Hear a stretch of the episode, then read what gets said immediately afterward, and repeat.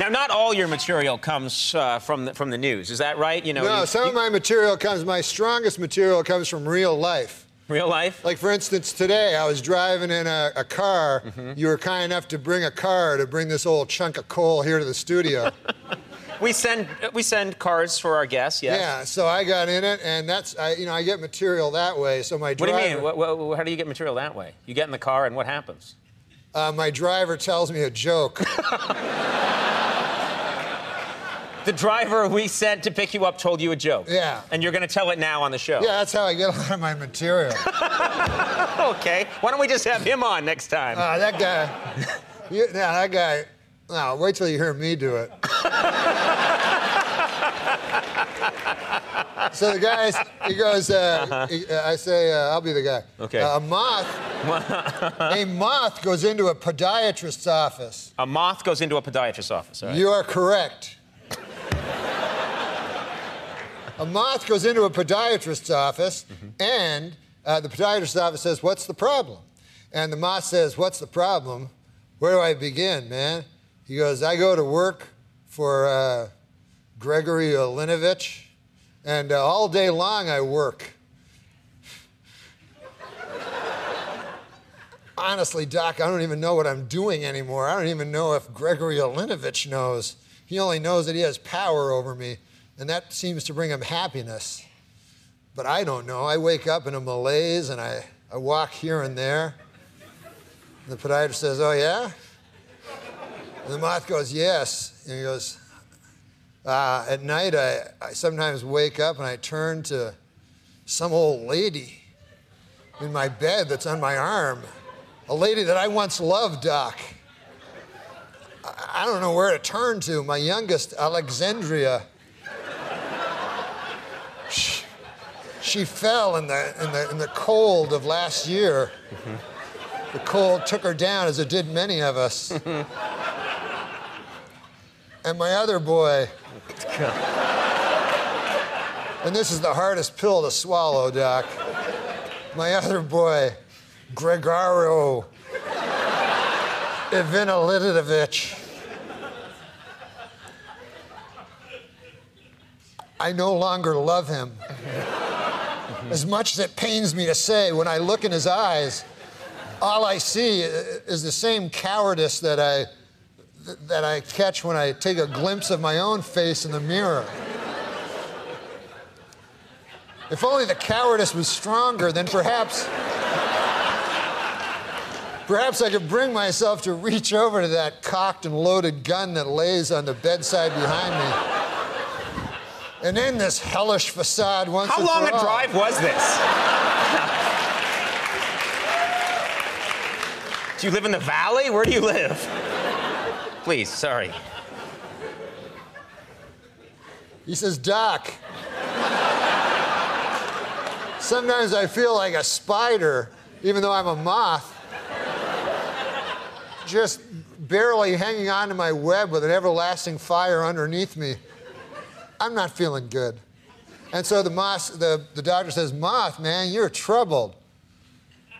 But you should be seeing a psychiatrist. Why on earth did you come here? And then the ma said, Because the light was on.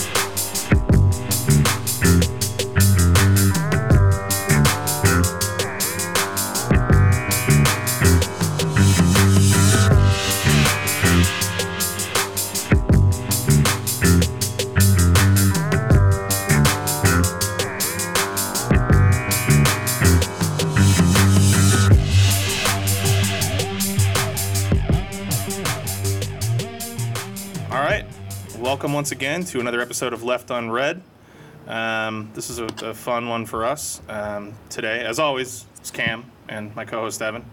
Um, we're joined by Alex from uh, Providence Leftist Radio Podcast. How's it going, man? Hey, that's going pretty good. How are you doing? We're doing well. We're doing well. Thank you so much for uh, for making the time to be with us. I know we kind of just did this off air, so don't feel like you need to fake it, but um, we're happy to have you. Yeah, I'm happy to be here. I'm always happy to talk about the collapse of the Soviet Union. Yeah. Actually, that sounds like I think it's a good thing. Yeah. Never mind. yeah, I know, right? Right. Always happy to celebrate the. Yeah.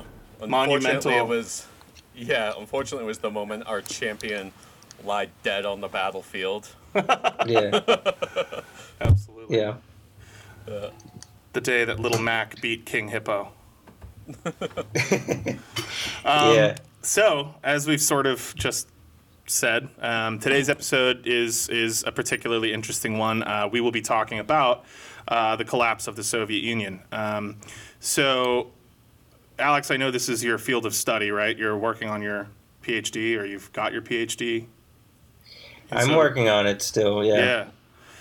So, uh, needless to say, there are going to be multiple points here where um, you are more than welcome to, to, to either correct or, or, or uh, adjust the course of our explanation because neither of us can claim that. But um, so, uh, so yeah, so uh, leading up to this episode, Evan and I, at Alex's suggestion, we read a couple of different books um, that sort of illustrate, I guess, two of the uh, leading sort of approaches to the study of the collapse of the Soviet Union. Um, And I think it's safe to say that this is one of the most sort of shocking events, uh, certainly of the 20th century, but really, I think, in, in global geopolitical history, period. Um, kind of unbelievable to, you know, after decades of sort of Cold War nonsense and uh, and what seemed like sort of a, a an eternal struggle between you know these two global superpowers, um, our beautiful home nation and uh, and the USSR. Um, it sort of felt like all of a sudden overnight, one of the most powerful nations on the planet was gone, and um, so we we you know decided that this was this was obviously worth diving into.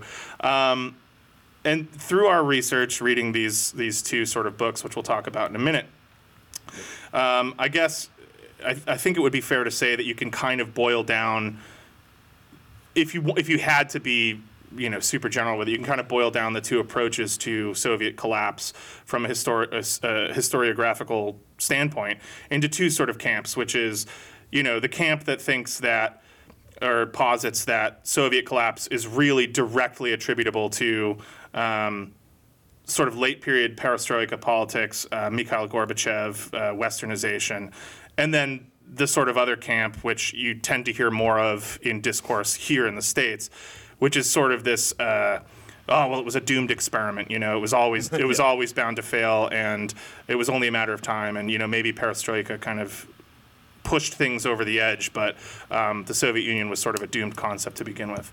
Um, does that does that seem fair?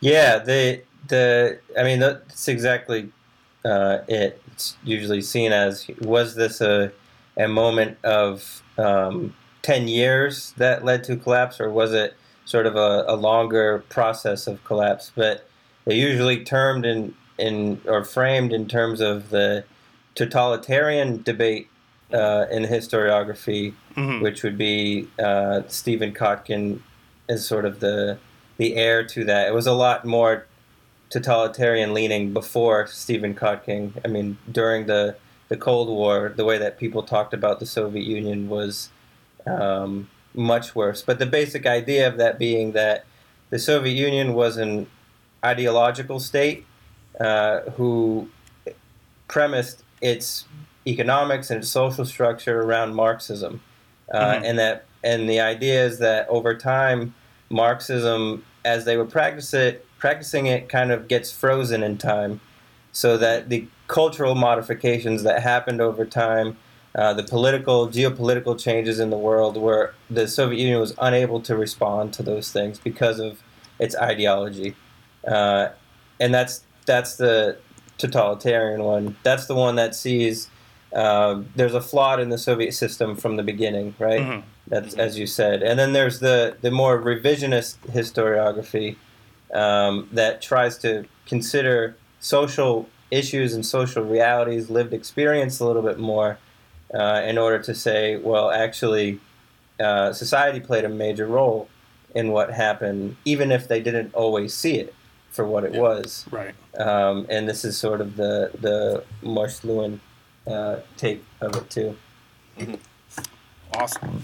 Yeah, so uh, that I think segues us nicely into the two books that we did the bulk of our research with, um, and obviously there's always you know peripheral uh, research that we do for different dates and names and things like that. But um, Yeah. Evan, do you want to uh, do you want to talk a little bit about the book that you read for today?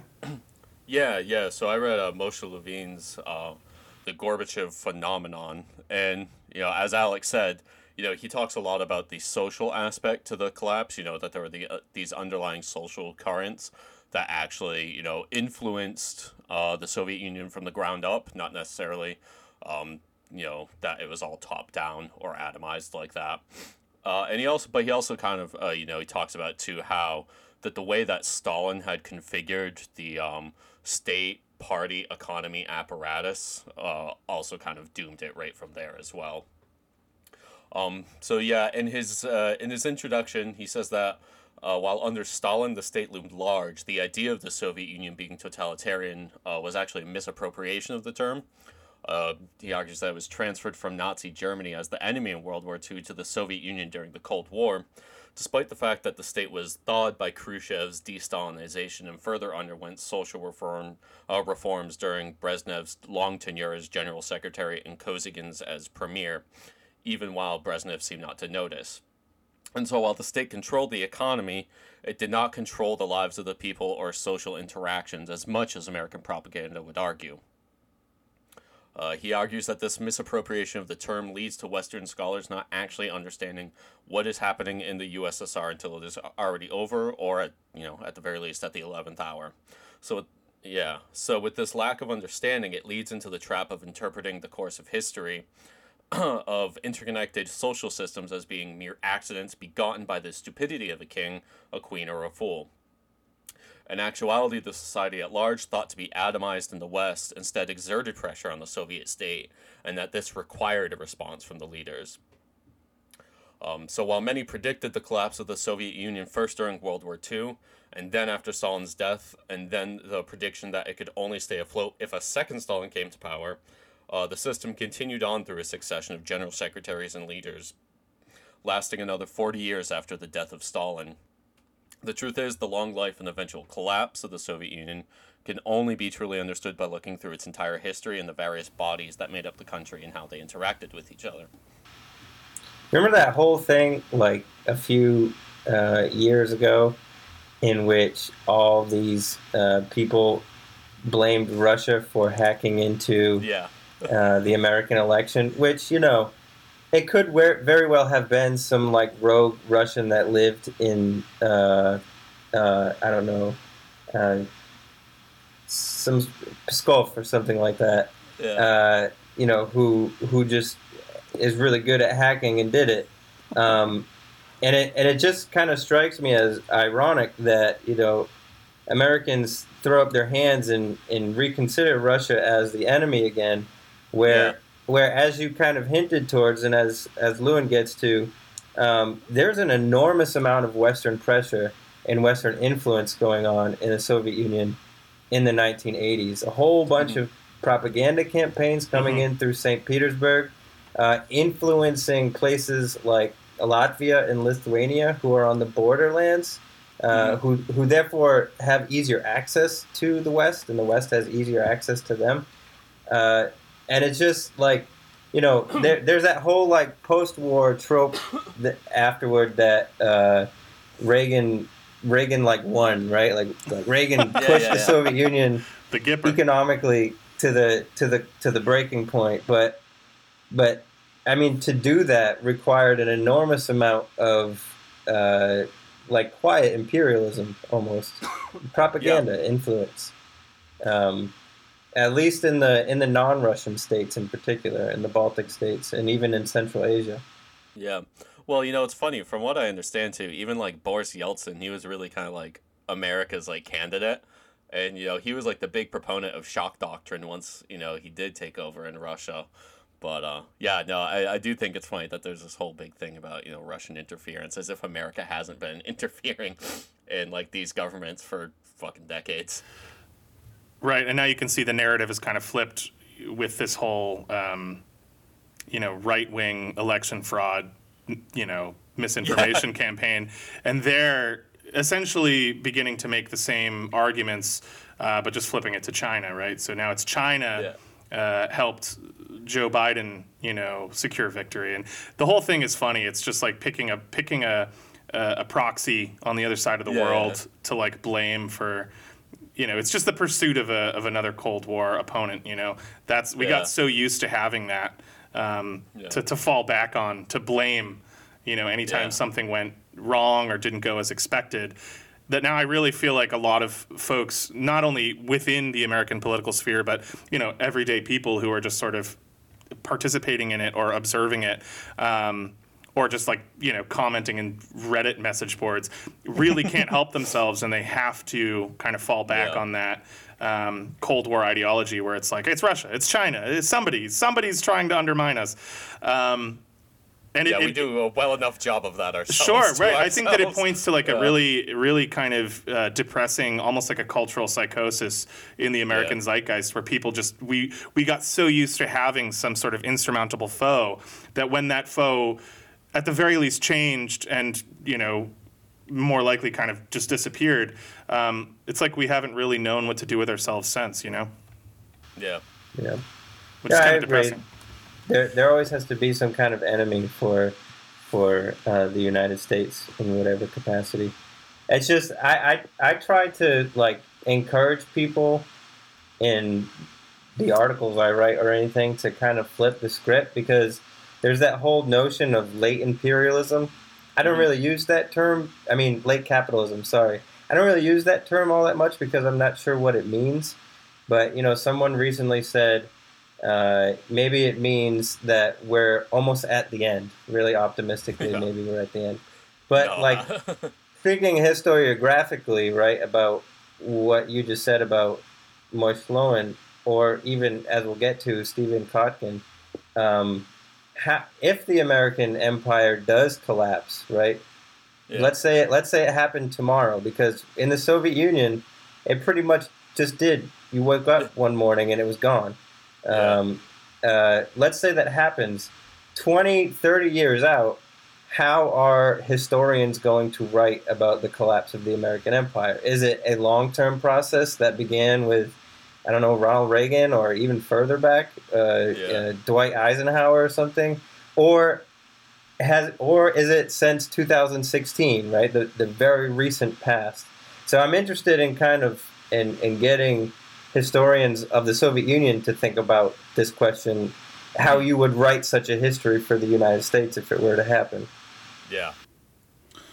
Yeah, I mean, so I mean, to me, it certainly seems like the long-term approach makes sense, and so I guess that that leads us into the other book that we sort of used to fill out this episode, um, which was Stephen Kotkin's uh, Armageddon Averted, um, which is a history of the Soviet social collapse, uh, and he frames it as a relatively long-term event. Um, you know, he frames it from like 1970. The book was written in 2001, so you know, at the time of writing, he was sort of of the opinion that the collapse was still sort of an ongoing process that you know even though some of the names and flags and actors had changed the continuing process of uh, change inside you know all the former Soviet republics was was still kind of ongoing. And I mean in that respect, so here's the thing: I grappled a lot with this book because there are points that to me made sense. The problem is the whole thing is sort of peppered with this really kind of muddy and almost random, like pretty obvious, like anti-socialist rhetoric, where you know, on the one hand, he'll be he'll be making the claim that you know, of course, you can't you know pin the collapse on any one particular issue, and it's this really ongoing thing. And um, he explores a lot of the sort of post-Soviet uh, Russian problems in a way that was pretty compelling. Uh, but he does sort of espouse this, you know, doomed from the start, um, failed experiment narrative, which is is pretty upsetting. And I, I actually highlighted a little quote um, right from his introduction, um, where he says, "Virtually everyone seems to think that the Soviet Union was collapsing before 1985. They are wrong." Uh, most people also think the Soviet collapse ended in 1991. Wrong again. These points become readily apparent when one examines the period of 1970 to 2000 as an integrated whole, tracing the arc of Soviet economic and political institutions before and after 91, and when one combines a view from deep inside the system with a sober sense of the precise role of the wider context. Um, so that's like his his his stated goal, right? And then kind of immediately after that, he's like, but yeah, no, this this it was it was always fucked up. It was always gonna it was always gonna crash and burn. So I, I, don't know. I found it I found it kind of a difficult uh, slog getting through it, mainly because I, I found it really hard to kind of pin down exactly what he was trying to convey. Um, I felt like it really danced back and forth, but there was this sort of consistent line throughout of like, yeah, but also freedom triumphed and it's good that it collapsed. Even as he's describing sort of like the the horror and confusion of like that the general public experienced as this society sort of imploded, you know.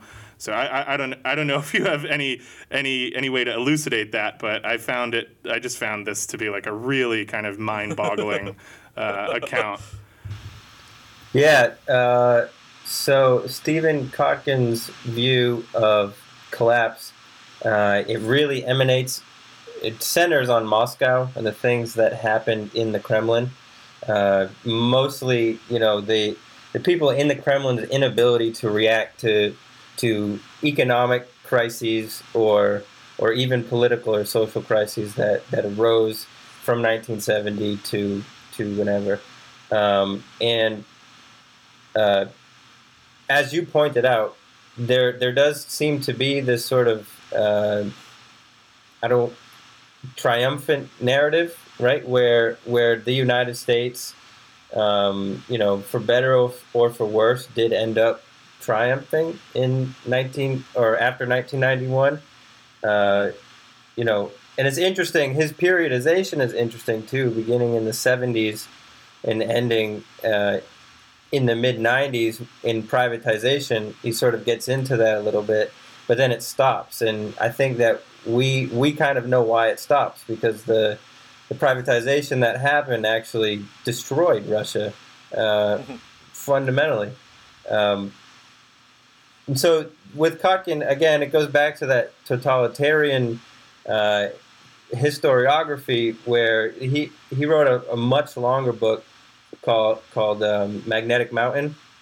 It's all about the, the construction of the metal city, Magnitogorsk, um, that happened under Stalinism, and how you know uh, people through constructing the city kind of also were in the process of trying to construct socialism. Uh, or, or at least we're being told that you're constructing socialism through constructing the city uh, under Stalin. So he is very concerned with ideology and the place of ideology in the regime. So just speaking from a broad historiographic purpose, like what is Stephen Kotkin's purpose? Um, it's hard to see these totalitarian arguments with any other purpose except trying to discredit Marxism in some way. Yeah. Um, trying to point out that there are fundamental flaws in doctrinal Marxism that because the Soviet Union tried to adhere to that, uh, it was a failure from the beginning, right? And and and you can see this in beginning in the 1970s. You can see it, according to him, all the way back to Stalinism in these uh, forced constructions of of what he calls speaking Bolshevik, of becoming a socialist being. Mm-hmm. Um, but yeah, that's Kotkin's take. Yeah, and it's it's it's funny because a lot of the time when you're reading him, um, you can almost get lost in you can almost lose sight of that, right? Like he'll almost reach a point where you're like, um, for example, he he he writes pretty admiringly of.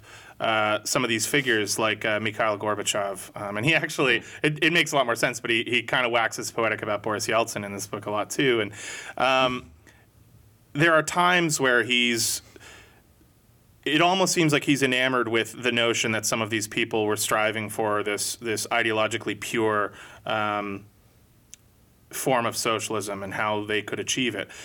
And then he'll just, you know, about face and really quickly be like, and that's why he was a moron, right? Like it's, um, and that's, I just found that really tough to grapple with. It, it, it felt really insidious, you know. It feels like there's a very clear sort of, um, sort of propagandist bent to it. Um, and I, you know what? I didn't really read much about the book that I was reading, but I feel like this is uh, this is like I feel like this book was really written to sort of uh, proselytize to the American public and sort of make people feel like good about what they're seeing when they see, you know, news reports coming out of Russia, and especially you know in 2000, 2001, the late 90s, and seeing how tough the people there are having it. It's like, no, don't worry. Like, there's hope. There's a future.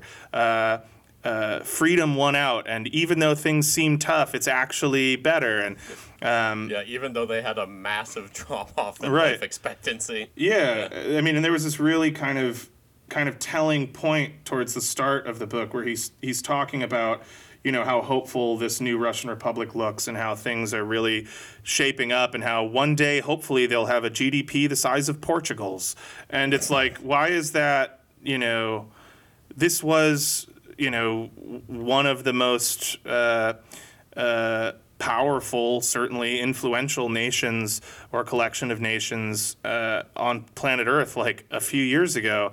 Why should a GDP the size of Portugal's be something to be excited about? Like, is it just because it's a free market GDP and like so therefore it's yeah. inherently better than you know a controlled economy, even if it's like miserable and everyone under it is suffering and in breadlines and you know the, the culture is being sold off wholesale it's it's really kind of upsetting to see that uh, the attempt to twist that outcome into something positive that people should feel good about or that people should see and say wow like freedom really triumphed here. Uh, uh, individual rights and the free market really really did their thing and and good for Russia you know? It's it's and so this whole book is sort of framed from that you know angle and it's it's man it was just it was tough.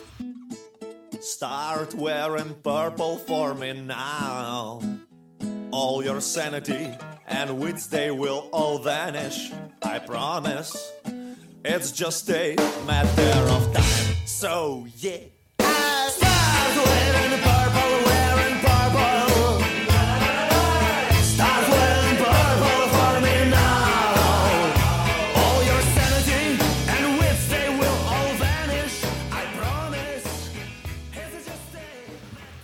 I think another part of it, and one that uh, Lewin is not subject to, is that when the Soviet Union collapsed in you just assigning a date 1991 um, when it when it disappeared it's a better word uh, there were a whole bunch of scholars from the United States uh, and from Western Europe who were going abroad to Russia to do their research, to do their doctoral research or journalism or whatever.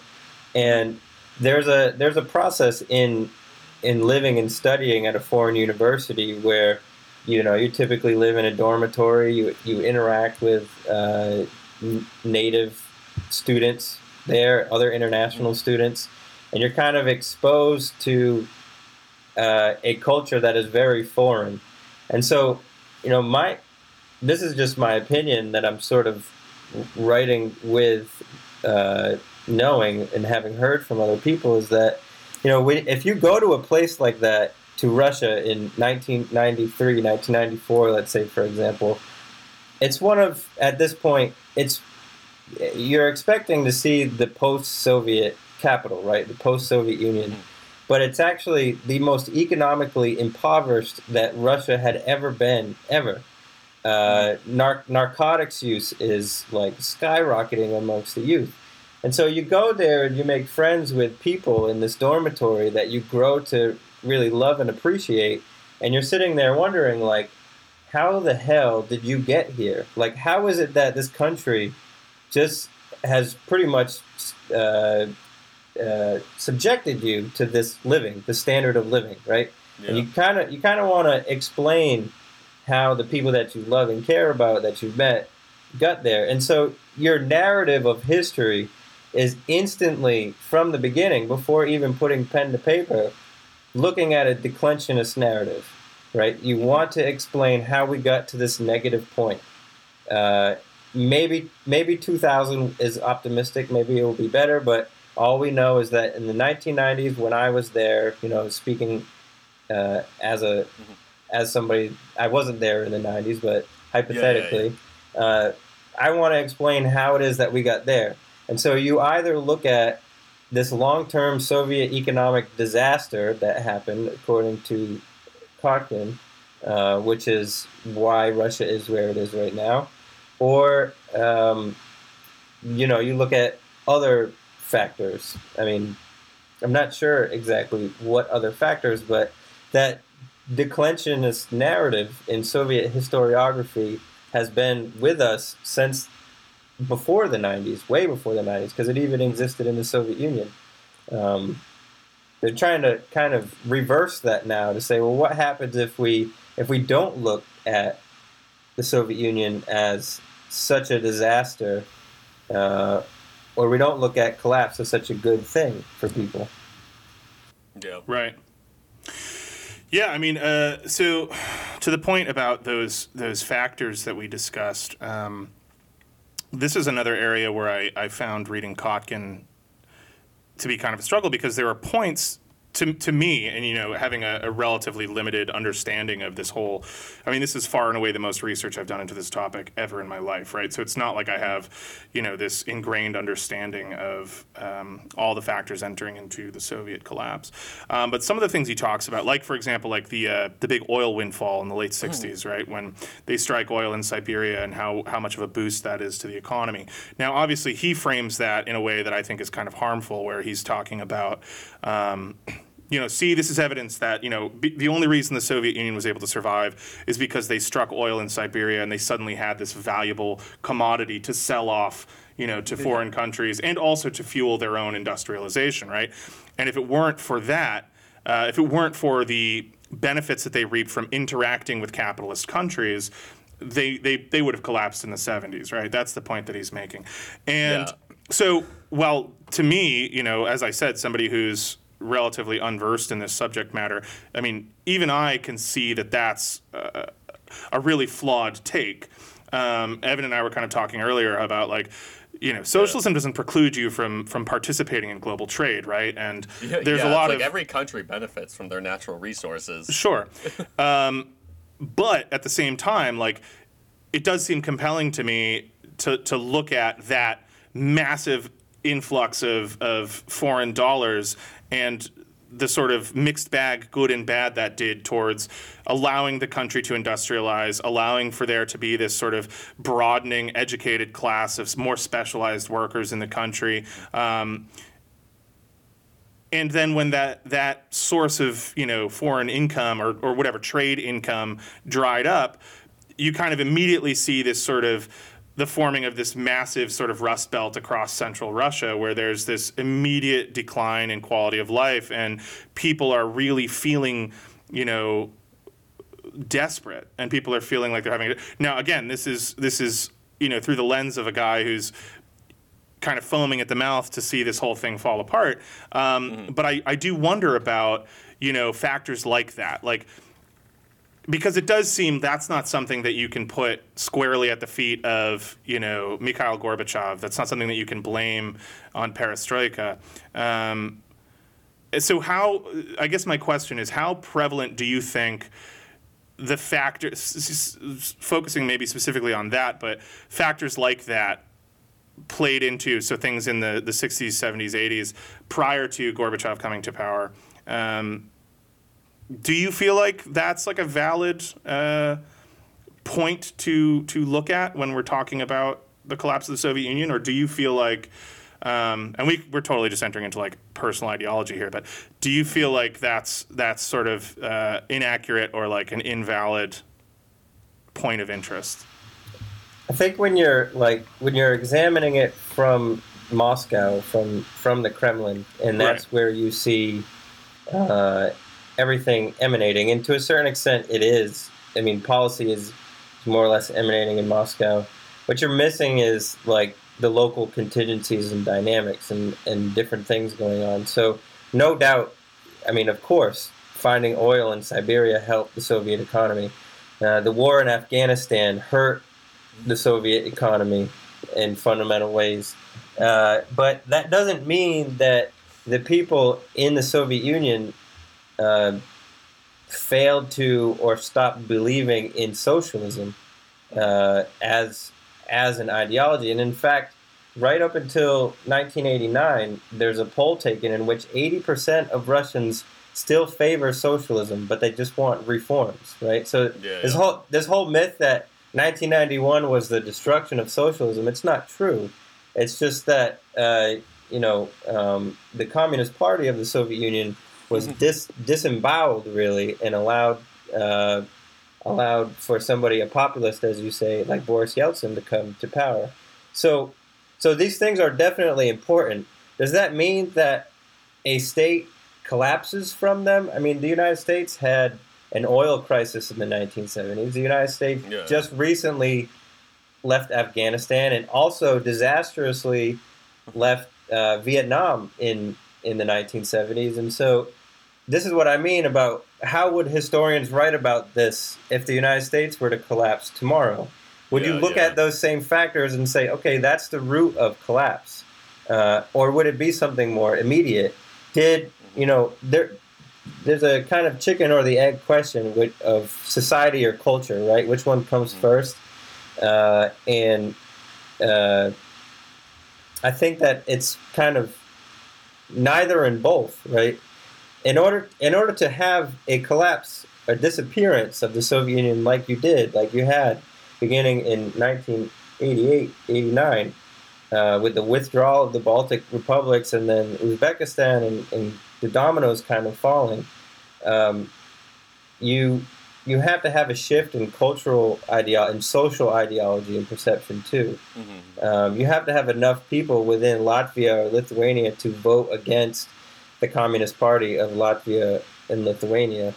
Um, you can't just, you don't just have people from the Kremlin all of a sudden deciding, all right, this is, you know, we can let them leave now. Um, so there's definitely a social factor in this whole thing that, in my view, Stephen Kotkin is leaving out. Right. he Um, basically ignores the entire. Right. Right. Yeah. But but Moshe Lewin talks about the social factor. Yeah, yeah, he has much more of a, you know, a much more of, I guess, like a materialist perspective on it, where he really breaks down a lot of the like material factors that are are you know over time leading to it.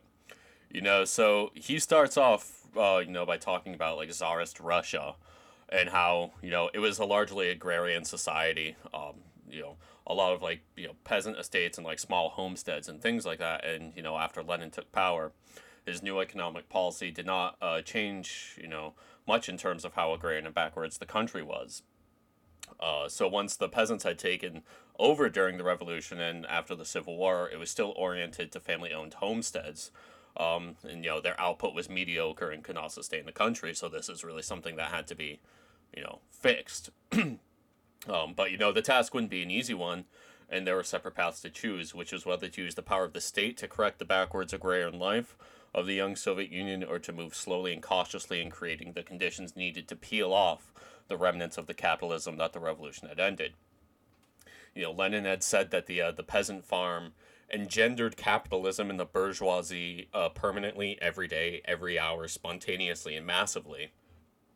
Which, um, you know, for what's worth, this fear in the emergent Soviet system that the peasant homestead, uh, uh, homestead countryside breeds capitalism is actually in opposition to Marx, who believed that markets were only a premise for capitalism, and that and that it is in cities themselves that capitalism emerges.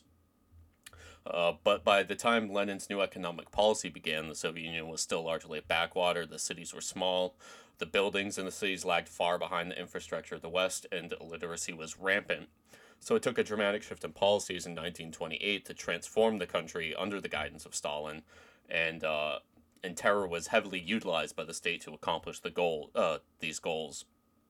So while the changes to the country were largely controlled and planned by the state and its actors, there was also massive immigration to the cities from the countryside that created a spontaneity to the project. And it's really this urbanization that uh um that Moshe really like he talks about it a lot in in this book.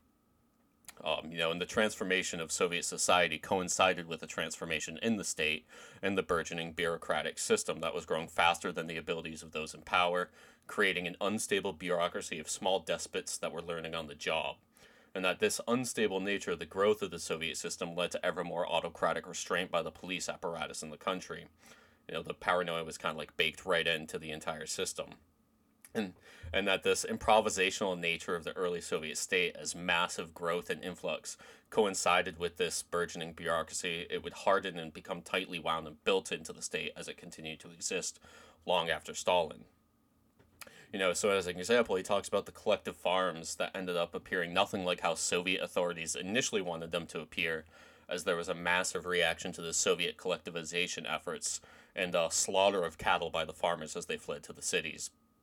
In the end, the Soviet state would have to acquiesce to some of the demands and allow these families to maintain a private plot and cow.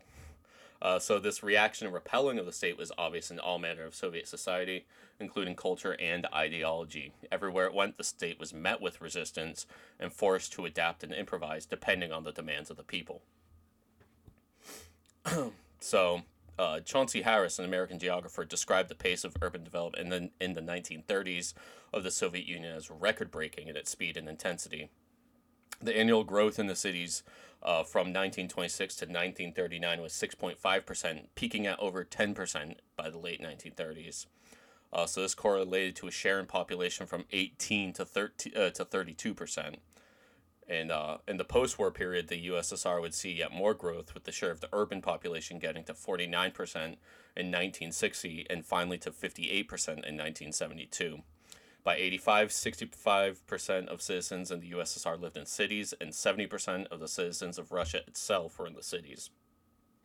And, you know, he, he talks a lot about how this was uh, sort of like a, a traumatic uh, growth for the Soviet Union, that this huge influx into the cities, both from the countryside into cities, and then from smaller cities into bigger cities, had like all of these compounding traumatic effects. You know, certain things like you would get these like small communities of like ethnic minorities and that they would develop like their own kind of personality in the cities um, and you know this entire increase you know it uh, coincided both with the new cities being founded and these mega cities of over 1 million exploding in existence uh, so there were three of them in 1959 but by 1980 there were 23 so by the end of the 70s, the movement from rural to urban centers was tapering off, but still there was quite a substantial number of people moving from smaller cities to larger cities. Thus, the post war Soviet period was a period of massive social change, even despite outside viewers framing it as a period of stagnation. Yeah, I think there's like there's a there's a lot of really great points, but I think that Lewin's great points are mostly as they relate to uh, 1980 to 1988, right? The, Yeah, the, the the late Brezhnevism and perestroika. I think that that is fundamentally where his strong point is. Um, but the the sort of longue durée argument of the Soviet Union that he tries to make, um, I don't think is all that applicable any anymore necessarily because now, for example, we know that um, that whole idea that Russia, that that pre-Soviet Russia, Tsarist Russia, was backward. Mhm. Uh, that it's kind of a myth because we we understand that from from 1860 to uh, 1890, uh, industrialization in Russia, in Tsarist Russia, is taking off like crazy. They go something Yeah, yeah. from being uh, the sixth sixth industrial power to the fourth from Mhm. from 19 uh, from 1860 to 1890 and the only overshadowed by the United States and Germany in terms of yeah. pace of development um, and and the the bad part about this is that the Bolsheviks also accepted this myth because it played into their propaganda really well, right? They could say we are legitimate because the czarism was backward, uh, Mhm. and yeah, and we're we're bringing the Soviet people into a new modernity. Uh, the sa- same argument that that Western historians continued to make about uh, pre-Soviet Russia that it was somehow backwards, and the the uh, the same thing applies to the demographic shifts. Right there, Mhm. we know, for example, that Moscow and St. Petersburg, in particular, the populations in those cities as industrial centers in the pre-Soviet era were also starting to balloon. Um, Leopold Haimson wrote uh, entire works about how, to a certain extent, what the Bolsheviks did in St. Petersburg and Petrograd was impossible without the demographic shift that happened in the city. Uh, and then that the point about ethnic ethnic communities that he makes that develop in the city. There's Mhm. there's this other historiographical trajectory. It usually works within the totalitarian debate that uh, all these nascent forms of ethnic uh, uh, particularity that showed up in workspaces or in cities were like foreshadowing the collapse of the Soviet Union. Um, uh, you know, you get enough Latvians together, throw them in a room of Russians, and you know the Latvians are going to stick to each other, Right. and that's that might be true. I mean, it it's true in the United States, unfortunately, that if you throw a bunch of white people together and put them in a black party, the white people are going to kind of huddle around each other for for whatever reason. Uh, that doesn't mean that all of the people in the room didn't identify with being socialist, right? Right, yeah, yeah.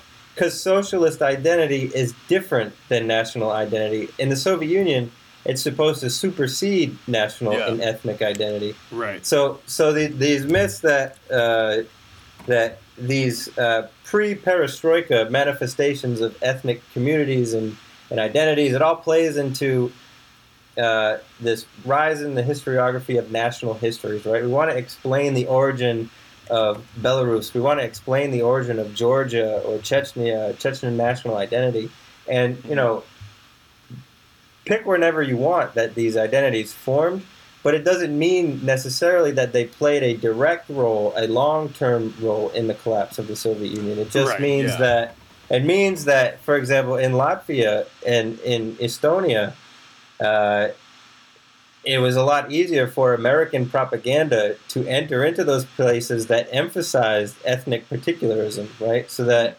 uh, you know, by the time you get um, by the time you get to uh, 1987, 88, one of the major arguments coming out of the Baltic states is we want control of our own natural resources. And we don't know why our resources are going to Russia or anywhere else in the Soviet Union. They should be staying here.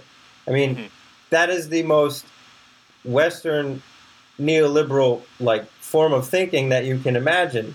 Uh, And it's, there's no coincidence that those are the states that border Western Europe, uh, Mhm. and there and there's there's no mistake that it's also the same time in which organizations like Greenpeace are beginning to have presence in the Soviet Union. Environmental politics themselves starting to have presence in the Soviet Union. So all these Western influences are are like kind of identifying that ethnic aspect of the Soviet Union and just kind of tweaking it right as much as they can, yeah. as much as they can. Yeah. Almost like if somebody did that in the United States, if somebody were able to come in the United States and really intensify uh, ethnic relations in the United States as a means Yeah. of saying, uh, you know, Massachusetts should be separate from New Hampshire because they vote differently, they have a different ethnic makeup than New Hampshire, uh, and Massachusetts wants control over its seaports or something like that. Yeah. Um, but so, like, like I said, Lewin is right. I, in my view, Lewin is closer to the truth of collapse when Yeah. he's talking about perestroika in particular.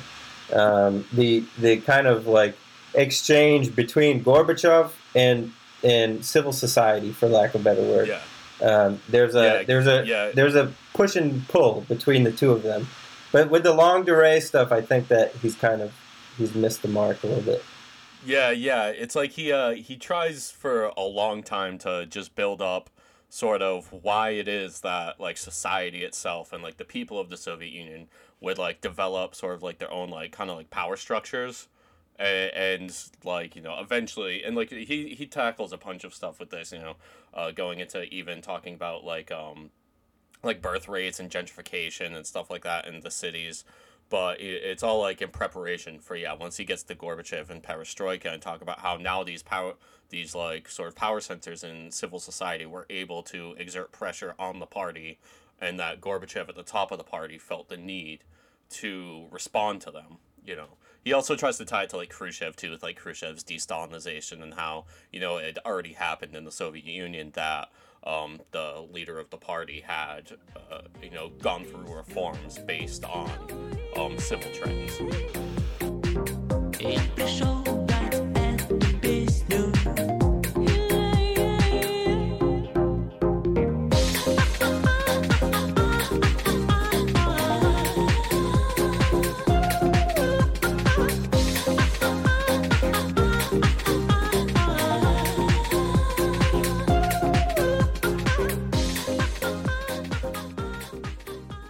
Um, I was just going to point out that in 1989, 1990, I mean, my, my research focuses on Leningrad in particular in, in the late Soviet period.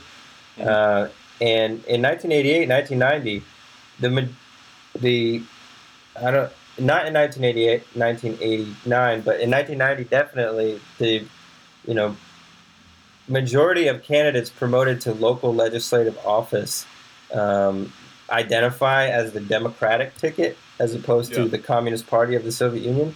But in 1989, uh, to the People's uh, Deputies positions of the USSR, the Communist Party sweeps. I mean, they, they do they do get some heavy losses, uh, but they still sweep.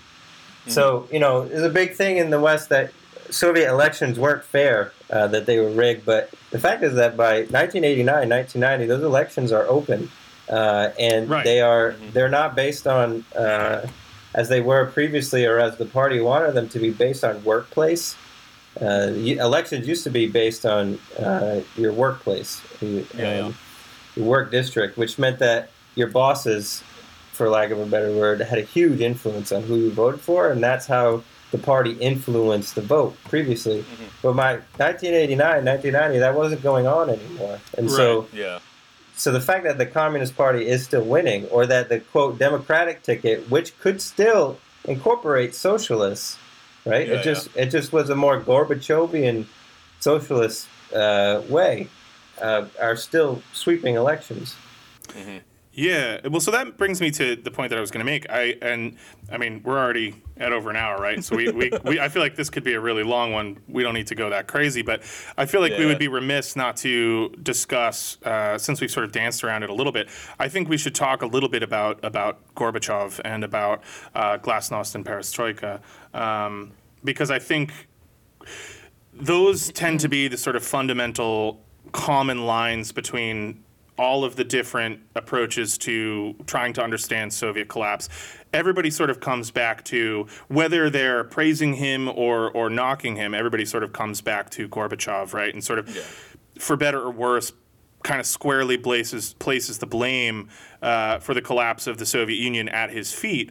Um, and something that Evan and I were talking about earlier that we thought was really fascinating is that despite the sort of fundamental differences in, you know, Kotkin and Lewin's approaches, um, they both sort of have this really obvious admiration of Gorbachev.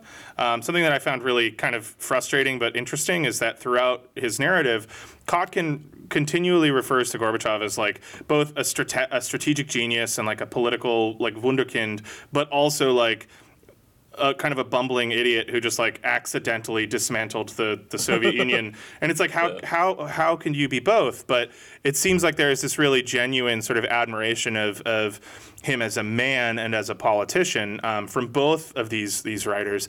Um, and I don't know. I just, I guess, I just wonder what you think of of that. What you think of Gorbachev's role in Soviet collapse, and how seriously should we, as people studying this, how seriously should we take this notion that, you know, despite all of these other, you know, potential compounding issues, uh, ultimately. Um, this is the guy that did it. This is the guy that brought about Soviet collapse. Mm-hmm. Reluctantly, I don't. I don't think that he purposefully did it. no, Um, right. There, there is no doubt that Glasnost and Perestroika opened the floodgates for Yeah. for certain things in the Soviet Union. There's you, there's just no way to, to deny it. You just see it everywhere, compounded by the Chernobyl nuclear disaster and the, the domestic and international effects that that had, and especially in terms of triggering uh, popular environmentalism, which kind of reigned supreme everywhere during Perestroika. Uh, it, it is funny the way that Kotkin talks about Gorbachev because it is almost like I like this guy because he's responsible for collapse. So you know, Yeah. like Right. I like it. I like him in sort of an evil way. Whereas Yeah. Moy, Moishe Lewin seems more open to recognizing that Go- the place of Gorbachev was uh, extremely difficult, right? Yeah. Uh, Gorbachev was and still is uh, a a socialist. He he always has Right. been, um, and he found himself inheriting a country where, as you said, is facing those economic pressures, uh, is face, facing certain social pressures, and so he knew that it had to be reformed in some way. Mhm. Uh, did that mean that it had to be reformed and socialism had to collapse? Not necessarily. It just meant Yeah. that somehow culture had to had to catch up to uh, economic development, or maybe the reverse. Economic and social development had to catch up to world culture, globalization, all these things that were going on that the Soviet Union was sort of behind on that it that it just couldn't couldn't catch up. I mean, like something as simple as uh, household washing machines. Mhm. You know, not everyone had them by 1986, but everybody in the United States had them, and everybody, Mhm. you know, uh, simple things like that. That uh, blue jeans and bubble gum that Russians were looking at and saying, "Why the hell don't we have these things?" Right, You know? Yeah. Yeah. uh, and and why is this ideology holding us back from having it? We can have it. And so Yeah. Gorbachev's role in this was to try to bring about a socialist way of catching culture up, catching Soviet culture up to the rest of the world. And if you read his speeches and if you read his impetus for doing it, um, he sees it as fundamentally Leninist, right? He's always quoting Lenin. Granted, Right.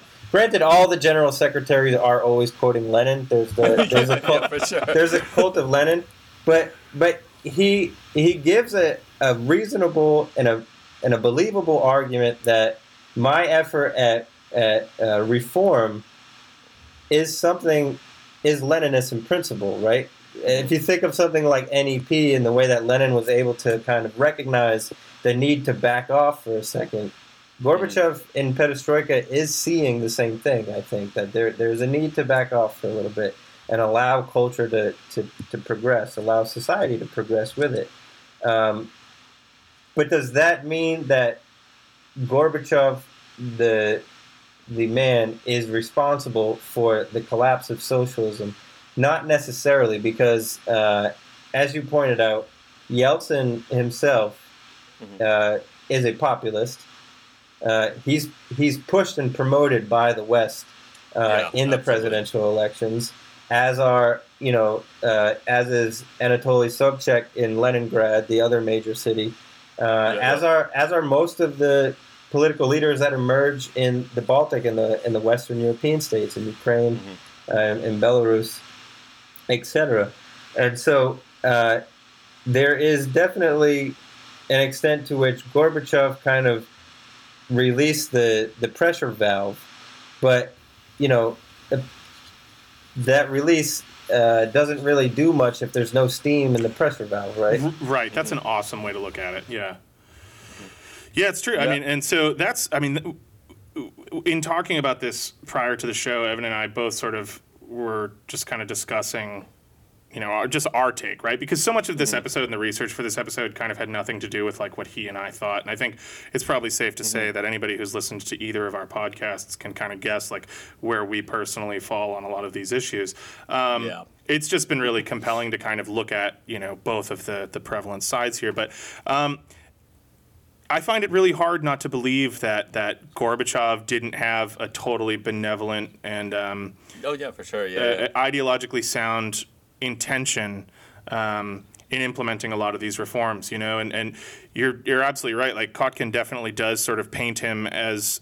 Uh, like yeah, I like him because he he dismantled this like obviously flawed thing, but it's like I, I really don't think that that's how Gorbachev saw it, and I No, he I, just I got agree owned. that yeah, well he kind of did get owned, but I I, I, I don't I, I I truly believe uh, that he saw what he was doing as uh, as righteous and as as furthering the cause of socialism and allowing, as you said, socialism to sort of enter into the modern world, not necessarily fade away, but just stay relevant and stay um, a part of society that that you know people could look to to provide them with the various sundries and necessities that they saw the rest of the world suddenly in possession of. Um, and it really does seem like there more of the blame. I mean, to me, it seems like more of the blame should really rest squarely at the feet of uh, some of these other players, right? Like like Boris Yeltsin, who it really seems in hindsight were kind of ready uh, at any moment to sort of sell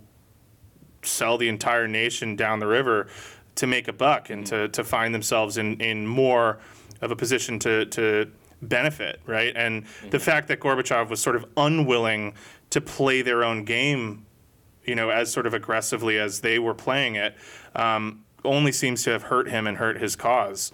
Um, I don't know how legitimate that that rings, but that's definitely sort of been my takeaway. Is like you have this guy who's this sort of bastion of, of sort of benevolent socialist thought, and, and is trying his best to find a way to keep that way of life relevant and successful. And he's just almost like surrounded by wolves who are like opportunistically willing to kind of do whatever they have to do to to to yeah. just get something out of it. You know? Yeah, I mean, at that point, like the leaders in the Communist Party, they uh, uh, a lot for a lot of it, it seems like the the the ideology they had become apathetic towards it, and that really, uh, you know, it was more about the bureaucracy at that point than you know actually like communist or like Marxist Leninist ideology. Um, but uh, I also do like you know you mentioned Chernobyl before too, and I know that like Gorbachev himself has said that that was, you know, the the Chernobyl disaster was like a a big event for him. And I, I do like that in uh, Lewin's book. He says, you know, by the time that Gorbachev was in power, you know, the state was like so developed and like, uh, like it could like achieve so much, but it was also just so inept also in certain ways. And in the uh, the International Atomic Energy Agency report on Chernobyl, it concluded that there were grave and flagrant errors that caused the accident, but once the accident occurred, the problems were tackled with great intelligence and a tremendous amount of muscle. Yeah, Yeah. I mean, I mean, like, like this is also something that I'm working on in my own work because so much of Western historiography that talks about Soviet technology and science again reads that declensionist narrative that uh, you know there's there's literally a history of Soviet nuclear power that is like uh, you know I forget exactly what it's called, but its subtitle is the pre-Chernobyl history of Soviet nuclear power.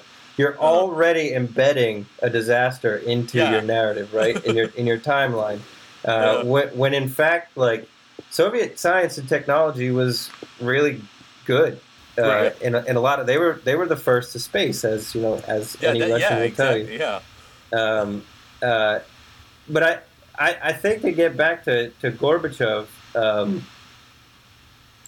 yeah, I, you're right to point out that by this time, Soviet ideology, communist, Soviet Marxism is sort of reified both in the bureaucracy and Mhm. in, also in civil society. There's a great book by Alexei Yurchak, which I love to cite, uh, called "Everything Was Forever Until It Was No More."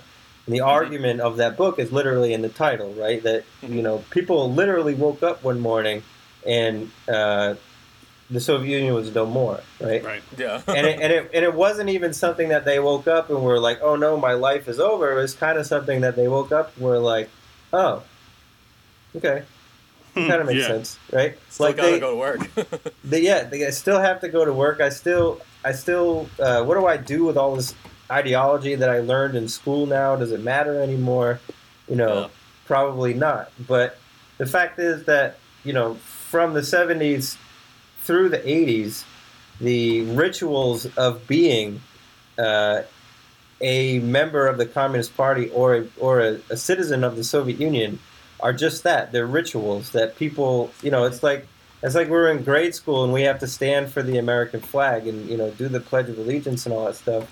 It's like unless you were like me and said no, then Yeah. most people most people just do it kind of reflexively, not even thinking about it. You know, they Yeah. just Yeah, yeah. you know, it's like all right, I I know I have to do this. I don't understand why I have to do this, but I'll do it anyway. You know, and that's how Soviet ideology became. Uh, over time, so so kind of reified that um, people did still believe in socialism. They understood Mhm. what socialism was. Right. They wanted socialism, but they kind of just you know weren't surprised when it disappeared. Yeah. yeah, yeah. They like it, he talks in the book too about how like in the classes, uh, for like you know school and like college and stuff like that, there were like Marxism classes, but that they would oftentimes just be dictated, and that there was like very little discussion. So like so it's like kind of just like a thing that that you did in school, you know. Right.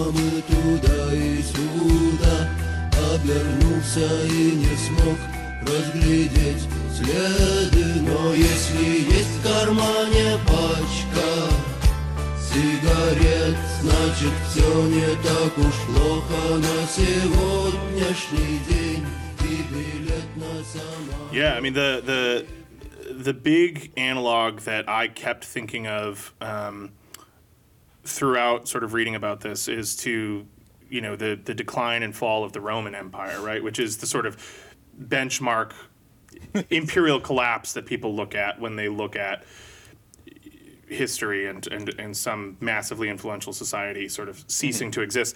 And and what I keep thinking is like in that collapse, where people tend to look at it as like, okay, after the last Western emperor fell, there was no more Rome, right? And from a, a geopolitical standpoint, that might be true, but for the people on the ground living in the various Roman provinces and in Rome itself, like not much changed from you know the last day of Roman Imperium to you know the first day of you know the Dark Ages. Um, Yeah.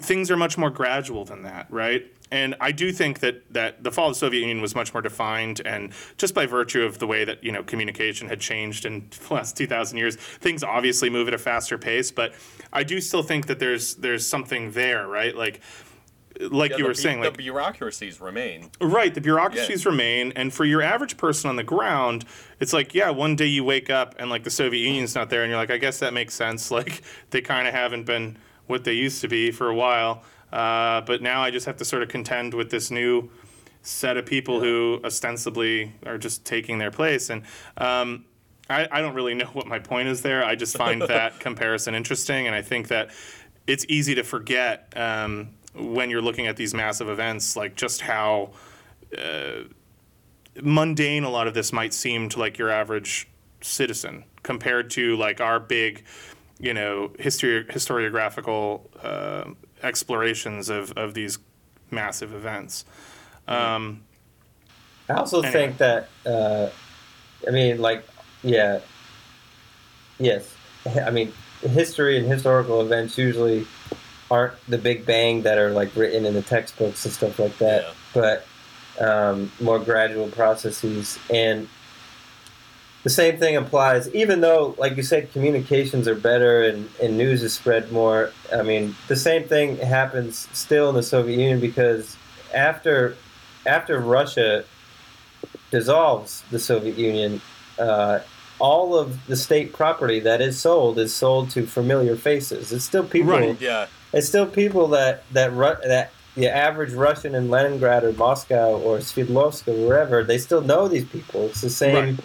Bureaucrats that existed all along, or maybe just a few new politicians that came from law faculties in their local university or something like that. Yeah. Um, so, I mean, and I, and I think that a lot of the reason why so many people in the West admired admired and admired Gorbachev is first knowing the sort of balancing act that he tried to do, but then also knowing or being able to back off when when you know it was just clear that I can't Yeah. save it anymore. You know what I mean? I right. mean, yeah. even if even if we're not happy with the result, and we know that you know Yeltsin was not nearly what he promised to be for Russia, uh, we still ed- see that Gorbachev at a certain point just said, "All right, I'm my yeah my role here is done. You know, Yeah. Russia Russia uh, the Soviet Union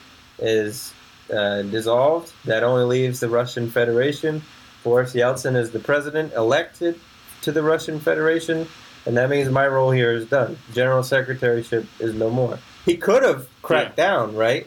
He could have sent Yeah, yeah. tanks like he did in Hungary or Poland, uh, or like not he did, but like his predecessor Yeah. did. Right. Um, but he didn't. He Yeah. just said, "Okay, that's it." yeah, yeah, yeah. Specifically, when like the states started like, uh, you know, claiming their independence. Yeah, he didn't. He didn't send in the Red Army to uh, to any of those, you know, uh, other Soviet Yeah. republics. It was just okay.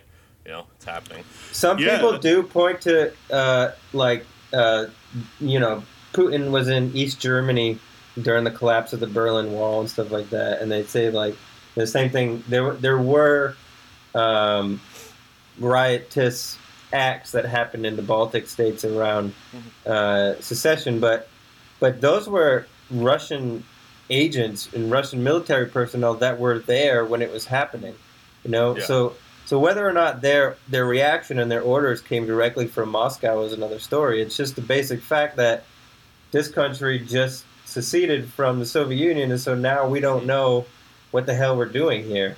Right. Uh, and then all of these people, all these Latvians or Estonians who are angry at ethnic Russians now are all looking at us.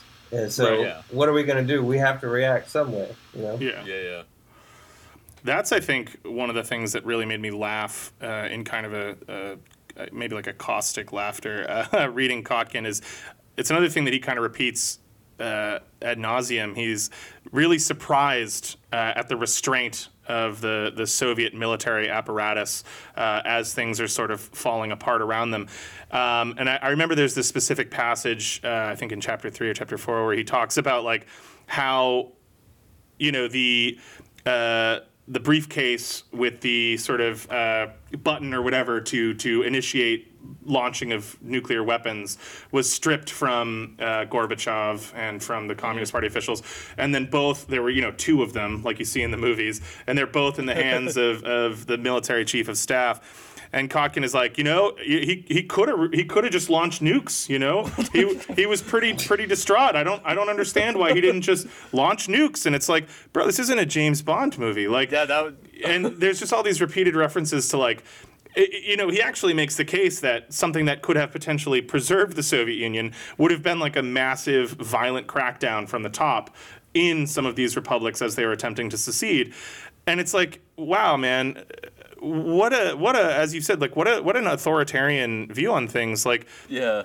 it's pretty clear that that's not at, at least by the 80s like that's not what we're dealing with anymore when we're talking about um, Gorbachev and those under him like these aren't those guys. Like he wasn't um, inclined to massacre everyone living in these republics at the expense of you know allowing them the opportunity to sort of go their own way. Like it's like okay if that's if if you want to pursue this independently, that's sort of in keeping with the ideas of Glasnost and Perestroika. You know, maybe it's a little more advanced than he intended for things to go, but I just thought it was really interesting that that Kotkin keeps uh, sort of coming back to the point that like, yeah, and you know, for whatever reason, they, they didn't send the troops in. They, And yeah, it's they like, didn't yeah, just kill every Latvian. yeah. I, I wonder why. You know, because he's coming from that tradition, that Right. totalitarian tradition that Right. wants to read that kind of state violence into it. Where the the fact of the matter is that like uh, Stalin Stalinism was a very scary and violent time. I mean, Mhm. there there are a lot of leftists that are like trying to revive Stalin right now. Yeah. Um, but the basic fact is that you know, even though industrialism happened, even though it was a success, it still came at a massive cost um, Yeah, yeah. to people.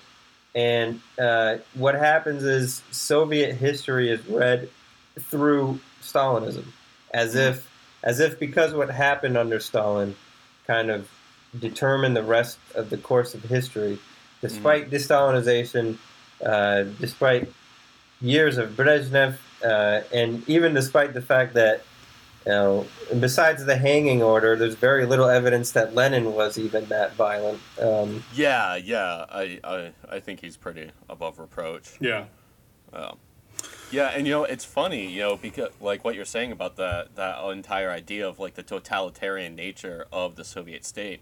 Uh, like uh, last year, I read um, the Jakarta Method by Vincent Bevins, which is just about you know the anti-communist crusade of the United States. And there's a point in it that he cites. I think it's from like some Cambridge journal, where uh, between the years of 1960 and 1990, the United States killed more people in Latin America alone than the entirety of the Warsaw Pact killed. Like Right. in general. Just like in general. And it's like, you know, that's like, you know, you kind of have to like stop thinking about like this, you know, the Soviet Union and those Eastern Bloc states like that, you know? sometimes tanks marching down the street aren't as bad as soldiers putting a bullet in the back of your head, right? Right. I mean, Yeah. there, there's that there's that image of Soviet tanks rolling through Yeah. Hungary, uh, yeah, yeah. but like, is that really as bad as what the United States did in Central and South squads. America? yeah, Yeah, just know. sending death squads through like, you know, Chile and uh, Honduras and shit, you know? It makes you think of that that Mitchell and Webb sketch where it's like, Klaus, are we the baddies? Like, Yeah, yeah. Yeah. Did you notice we've got skulls on our hats? Like, um, so I know we've gone on for a while here, and we've obviously got more notes than we're going to read through. But um, yeah, yeah, yeah, yeah. I guess in parting, right? Because I, I, I want to let you go. I know you've got a lot going on.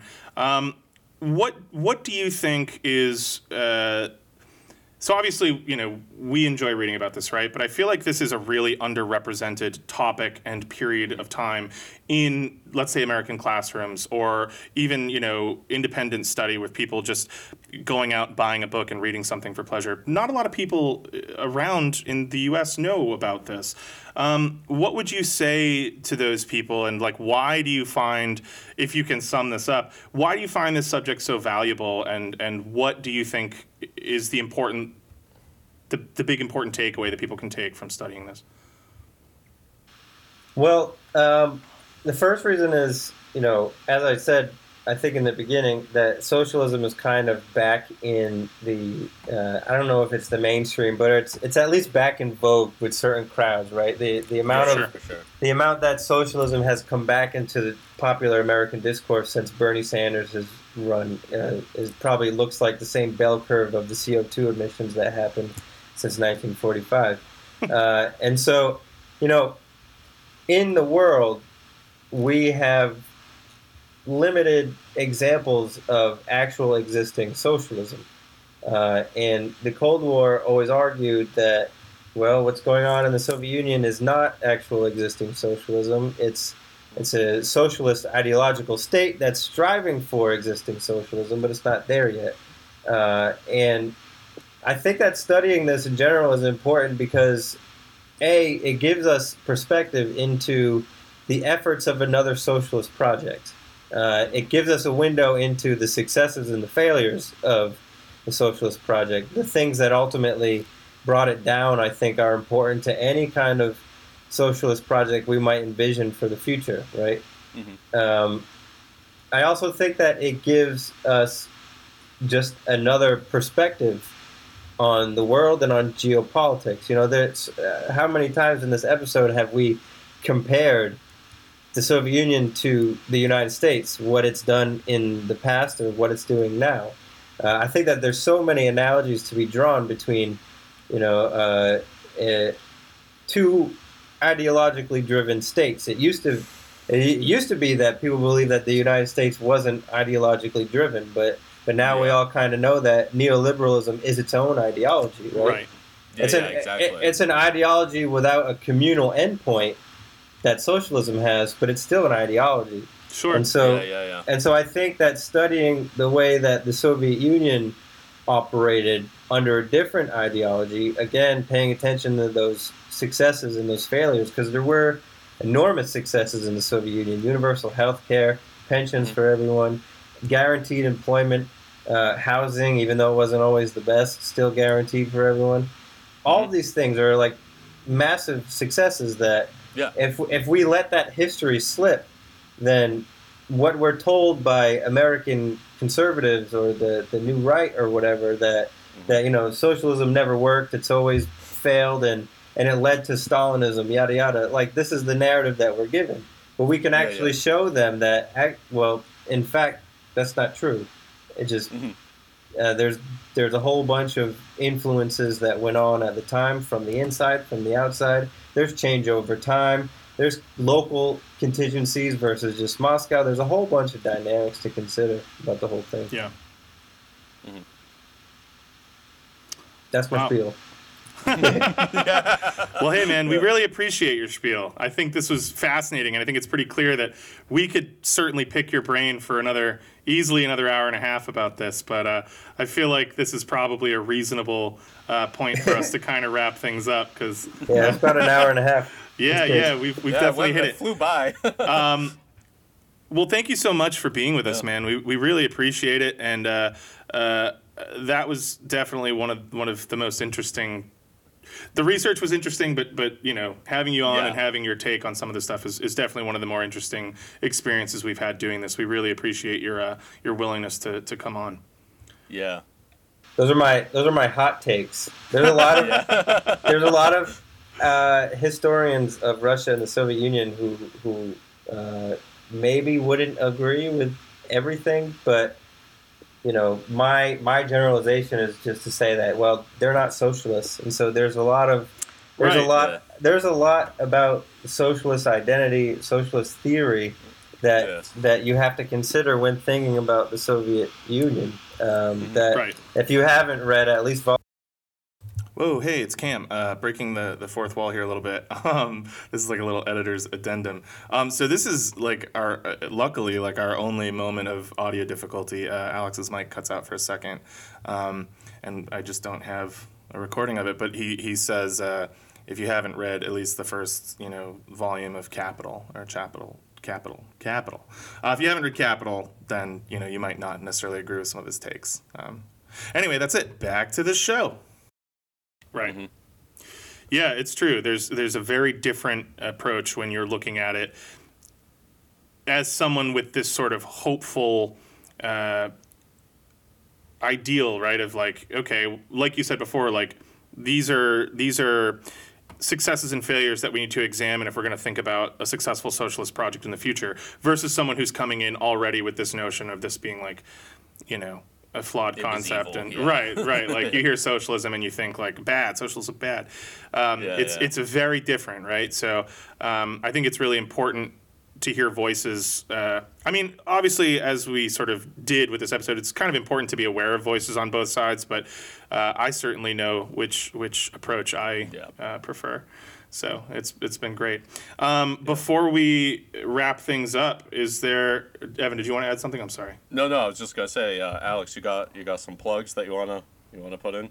Uh, yeah, sure. My my personal Twitter is I think a Herbert forty five, something like that.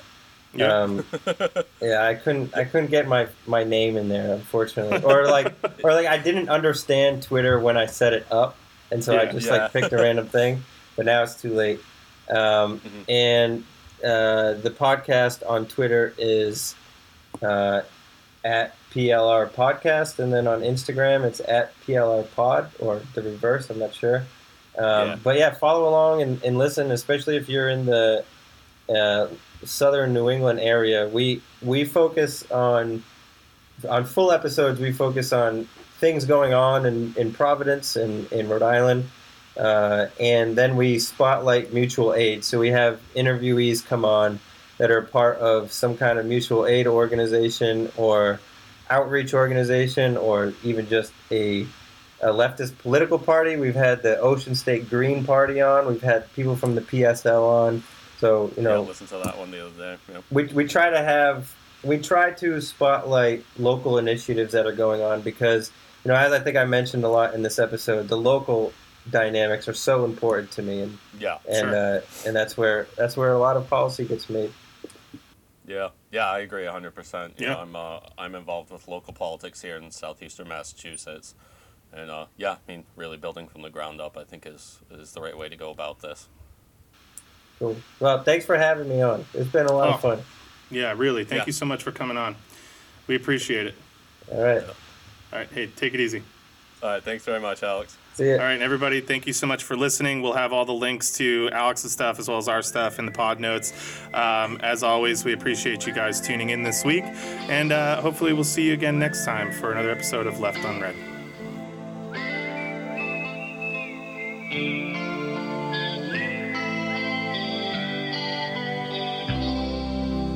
Follow the Moskva down to Gorky Park, listening to the wind of change. An August summer night, soldiers passing by, listening to the wind of change.